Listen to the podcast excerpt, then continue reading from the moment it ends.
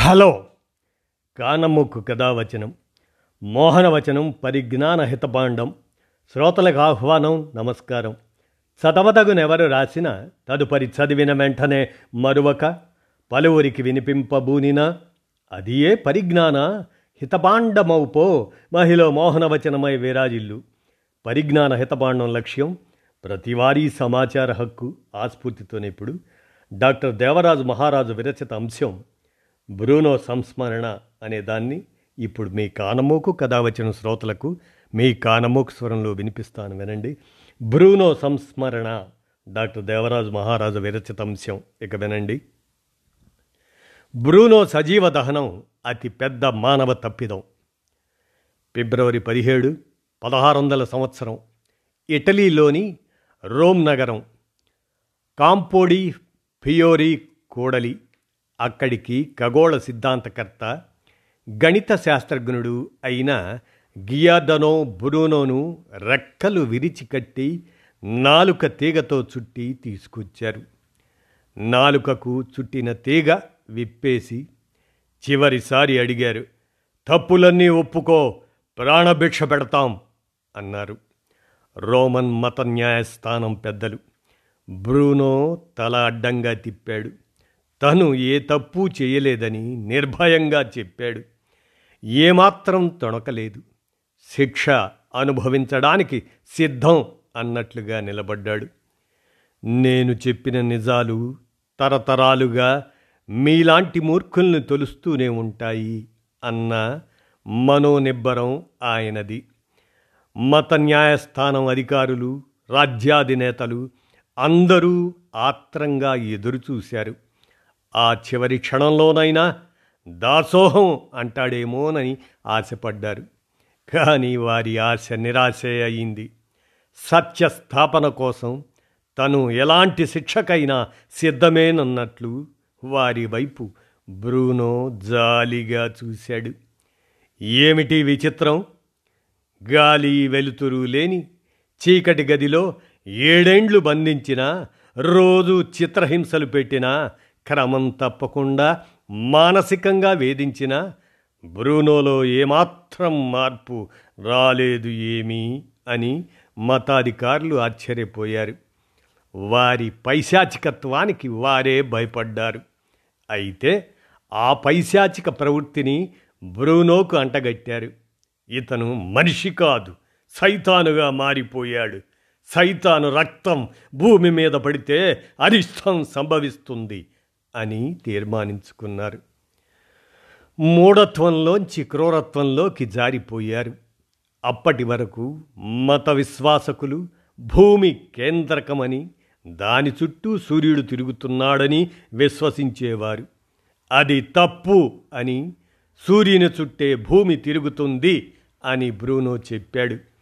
ఈ విషయం అంతకు ముందు నికోలస్ కోపర్నికస్ పద్నాలుగు వందల డెబ్భై మూడు పదిహేను వందల నలభై మూడు వరకు ఆ ప్రాంతంలో జీవించినటువంటి ఆయన చెప్పిందే అది.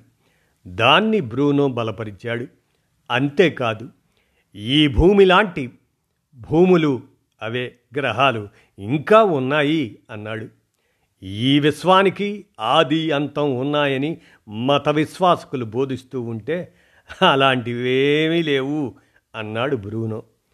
మొత్తానికి సూర్యకేంద్రక సిద్ధాంతాన్ని ప్రచారం చేయడం క్రైస్తవ సన్యాసి అయి ఉండి క్రీస్తుకు బైబుల్కు వ్యతిరేకంగా ప్రశ్నలు గుప్పించడం విమర్శించడం ఆనాటి రోమన్ మత న్యాయస్థానం వారికి ఆగ్రహం తెప్పించింది. మానవీయ విలువల్ని మంటగలుపుతూ ఆనాటి మత పెద్దలు బ్రూనోను బ్రూనోకు శిక్ష విధించారు. మనిషి మనిషిని మనిషి మనిషిగా గుర్తించకపోవటం అతి దారుణంగా చరిత్రలో నమోదయ్యింది. శాస్త్రవేత్త తత్వవేత్త కవి అయిన గియాదనో బ్రూనో కాంపోడి ఫియోరీ కూడలిలో నిలబెట్టారు అతన్ని. అది పేద క్రైస్తవ సన్యాసులు నివసించే ప్రాంతం.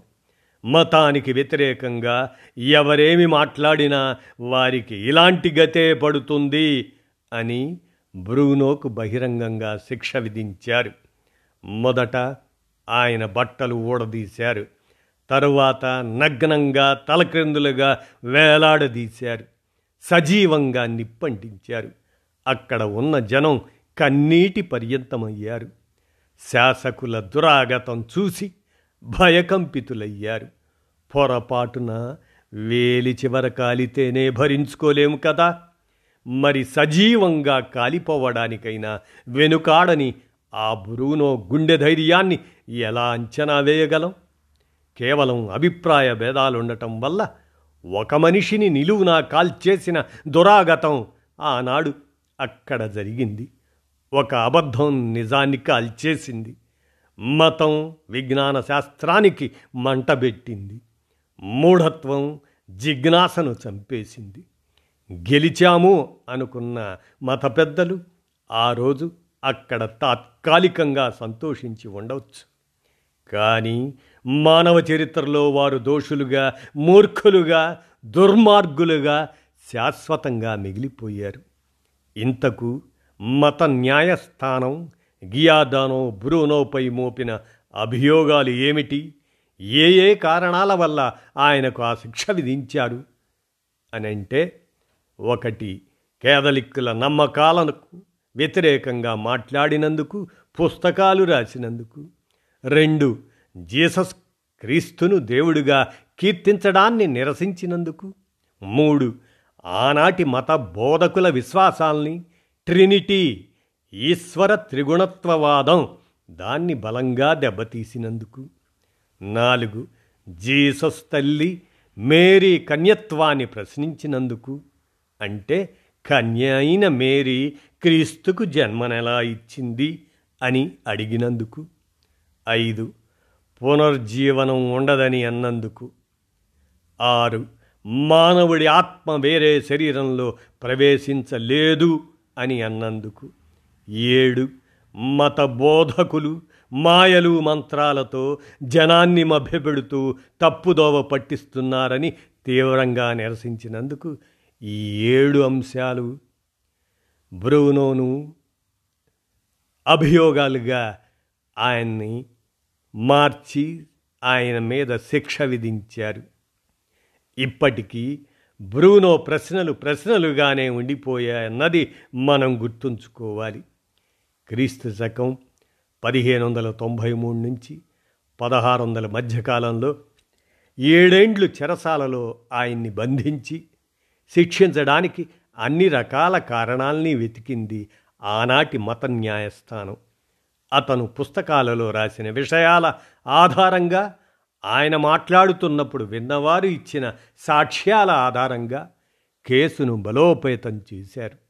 అబద్ధపు కేసుల్ని గెలిపించాలంటే చట్టాలు న్యాయస్థానాలు ఎక్కువ శ్రమించాల్సి ఉంటుంది. బ్రూనోకి వ్యతిరేకంగా సమకూర్చుకున్న పత్రాలు ఓసారి నోనా టవర్లో గల్లంతయ్యాయి. నాటి ప్రభువుల అడుగులకు మడుగులొత్తేవారు కొందరు మరికొన్ని సాక్ష్యాలు తెచ్చి సమర్పించారు. అంటే మూఢుల పట్టుదలను తక్కువగా అంచనా వేయకూడదని మనం ఇక్కడ అర్థం చేసుకోవాల్సి ఉంది. తన తప్పిదాలను ఒప్పుకొని క్షమాభిక్ష అర్థించవలసిందిగా ఆనాటి రోమన్ మత న్యాయస్థానం బ్రూనో మీద ఎంతగానో ఒత్తిడి తెచ్చింది.